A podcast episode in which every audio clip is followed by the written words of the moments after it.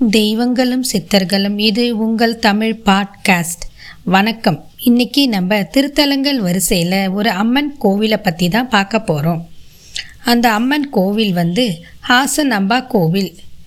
வருஷத்தில் ஒரு முறை தான் திறந்து இருப்பாங்க தரிசனத்துக்காக.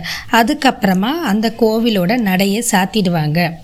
அப்படியான ஒரு புனித ஸ்தலத்தை பற்றி தான் பார்க்க போகிறோம் கர்நாடகா மாநிலம் ஹாசனில் பிரசித்தி பெற்ற ஹாசனாம்பா திருக்கோயில் இருக்கு. இந்த கோவிலில் ஹாசனாம்பா தேவி எழுந்தருளி பக்தர்களுக்கு அருள் பாலித்து வருகிறார். ஹாசனாம்பா கோவில் இருப்பதனால் தான் இந்த நகரத்துக்கு ஹாசன் நகரம் அப்படின்னு ஒரு பெயர். இந்த கோயிலோட சிறப்பு என்னன்னு பார்த்தீங்கன்னா ரொம்ப மெய்சிலிருக்கக்கூடியது. காரணம் வருஷத்தில் பத்து நாள் தான் கோவிலோட நட திறந்து இருக்கும்.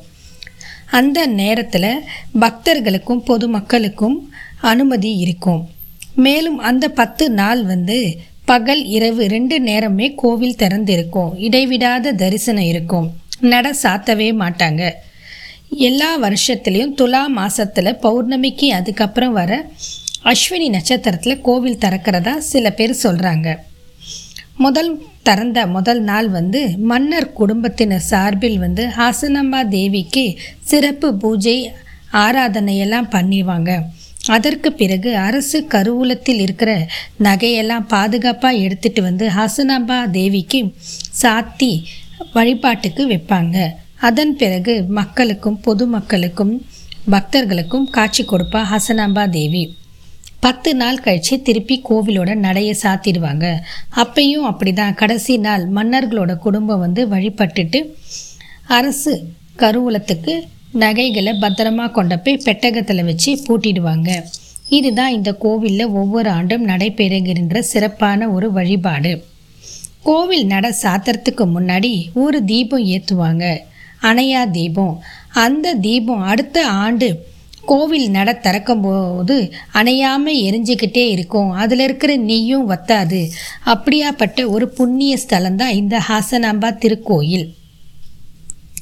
ஒவ்வொரு ஆண்டும் மூடப்படும் நாளான பலி பட்யாமி அப்படின்ற தினத்தில் தான் கோவில் நட சாத்தி தீபம் ஏற்றப்படுகிறது அடுத்த ஆண்டு அஸ்வினி பூர்ணிமாவை தொடர்ந்து கோவில் திறக்கும்போது தீபம் அணையாமல் எரியும் அப்படின்னு சொல்கிறாங்க அது மட்டும் இல்லாமல் கடைசியாக மூடப்படுற நாளில் அம்பாளுக்கு அர்ச்சனை செஞ்சு பூ சாத்துவாங்க மாலை சாத்துவாங்க. அதுக்கப்புறமா எல்லாரும் சேர்ந்து பிரசாதம் நெய்வேத்தியம் பண்ணி அம்பாளுக்கு வச்சுட்டு கடை நட சாத்துவாங்க. அடுத்த வருஷம் கோவில் திறக்கும் போதும் சாத்தின பூ வாடாமல் இருக்கும். பிரசாதமாக செஞ்ச சாதம் கெட்டு போகாமல் அதே மாதிரியே இருக்கும். இது இந்த கோவிலோட ஒரு சிறப்பான விஷயம். இதை பார்க்கறதுக்காகவே வருஷம் வருஷம் ஏராளமான பக்தர்கள் அந்த கோவில் நட திறக்கிற அன்னைக்கு ஆச்சரியமாக வந்து பார்ப்பாங்க. அதுக்கும் இல்லாத இந்த கோவிலில் மாமியார் மருமகள் கல் அப்படின்னு ஒரு கல் இருக்கிறதா சொல்கிறாங்க அதுக்கான ஒரு கதை என்ன சொல்கிறாங்கன்னா பல நூறு ஆண்டுகளுக்கு முன்பு ஒரு பெண் நாள் தவறாமல் ஆசனாம்பா கோவிலுக்கு வந்து வழிபட்டு கொண்டு இருக்கிறாள். ஒரு நாள் அவளை தொடர்ந்து வந்த அவளது மாமியார் இவ எங்கே போகிறா டெய்லி? இவ்வளோ வேலை இருக்குது வீட்டில் செய்யாமல் டெய்லி எங்கேயோ போயிடுறாளே. போயிட்டு வந்து செய்கிறதுக்கு டைம் ஆயிடுது அப்படின்னு கோபப்பட்டுக்கிட்டு மருமகளை பின்தொடர்ந்து போகிறாங்க மாமியார்.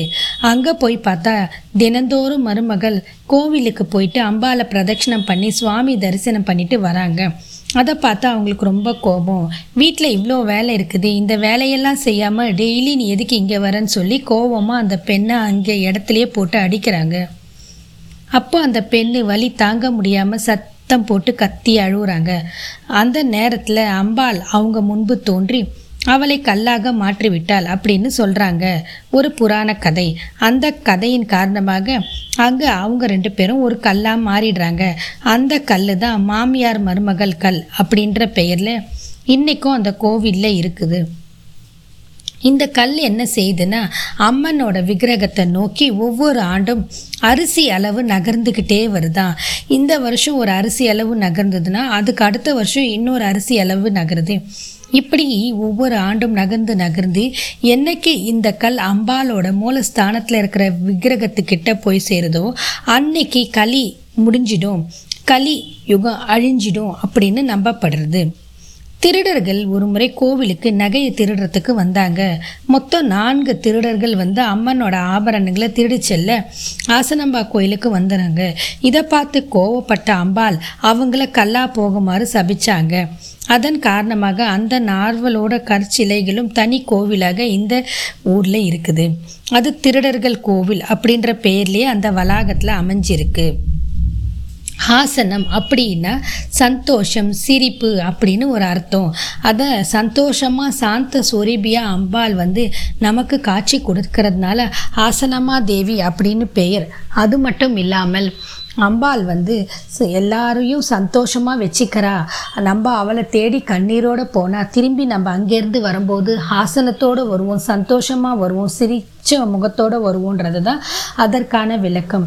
அம்பாள் என்னதான் சாந்த சுரூபியாக சந்தோஷமாக நம்மளை வழி அனுப்பிச்சாலும் அவளுடைய பக்தர்களுக்கு ஒரு பிரச்சனை குறைன்னு சொன்னால் அம்பாள் கோபமாக மாறி அவங்க பக்தர்களோட எதிரிகளை தும்சம் பண்ணிடுவா அப்படின்னு சொல்கிறாங்க இந்த கோவில் சுமார் பன்னெண்டாம் நூற்றாண்டில் கிருஷ்ணப்ப நாயக்கர் பாளையக்காரின் காலத்தில் கட்டப்பட்டதா இருக்கும்னு சொல்கிறாங்க இந்த கோவிலில் சப்த கன்னியர்களான பிராமி மகேஸ்வரி கௌமாரி வைஷ்ணவி வாராகி இந்திராணி சாமுண்டேஸ்வரி ஆகியோர் வாரணாசியில் இருந்து தெற்கு பகுதிக்கு புத்துணர்வுக்காக வலம் வந்தார்கள் என்றும் அந்த சப்த கன்னியர்கள் அதாவது சப்த மந் மந்திரிகள் அப்படின்னு சொல்கிறாங்க அந்த கன்னியர்களை வைஷ்ணவி கௌமாரி மகேஸ்வரி அம்மன்கள் ஆசனமா கோவிலில் மண் புற்றில் வடிவத்தில் நிலைத்து நிற்கிறார்கள். அந்த ஊர்லேயே தங்கி அம்பாலோடு சேர்ந்து நம்மளும் இருக்கலான்னு ஆசைப்பட்டு மண் புற்றில் மூணு பேரும் தங்கிடுறாங்க. அதுக்கப்புறம் பிராமி கெஞ்சமண்ணின் புதுக்கோட்டையில் நிலை கொண்டிருக்கிறாள் என்றும் சாமுண்டி வாராகி இந்திராணி ஹாசன் நகரில் இருக்கிற தேவி கோவிலில் இருக்கும் கிணற்றில் நிலை கொண்டு இருப்பதாகவும் பக்தர்களால் இன்றளவும் நம்பப்படுகிறது. ஆண்டுக்கு ஒரு முறை மட்டுமே திறக்கப்படும் இந்த கோவிலுக்கு கர்நாடகாத்தில் மட்டும் இல்லை தமிழ்நாடு கேரளா தெலுங்கானா மற்றும் வட மாநிலங்களும் இருந்தும் ஏராளமான பக்தர்கள் வந்து செல்கிறார்கள். அது மட்டும் இல்லாமல் முக்கிய பிரமுகஸ்தர்கள் அரசியல்வாதிகள் திரைத்துறையினர் கலைத்துறையினர் போன்ற ஏராளமானவர்கள் வந்து இந்த கோவிலுக்கு வழிபட்டு செல்கிறார்கள். இதற்கு என்ன காரணம்னு சொன்னீங்கன்னா ஒரு முறை வந்து இந்த அம்பாவை வழிபட்டுட்டு போனால் அந்த ஆண்டு முழுதும் அவங்களுக்கு நன்மையே நடக்கும் வாழ்வில் இனிமையான செய்திகளே நிலைத்திருக்கும் சந்தோஷம் மட்டுமே நிலையாக இருக்கும் தீய சக்திகள் தங்களை நெருங்காது என்று நம்பப்படுகிறது. இப்படி ஒரு புண்ணிய ஸ்தலமான ஆசனா தேவி அம்பாள் கோவிலுக்கு நீங்களும் போயிட்டு வந்து உங்கள் வாழ்வை சந்தோஷமாக இருக்கணும்னு சொல்லி உங்களிடம் இருந்து விடை பெறுகிறேன். வாழ்க வளமுடன். மற்றும் ஒரு பதிவில் சந்திப்போம்.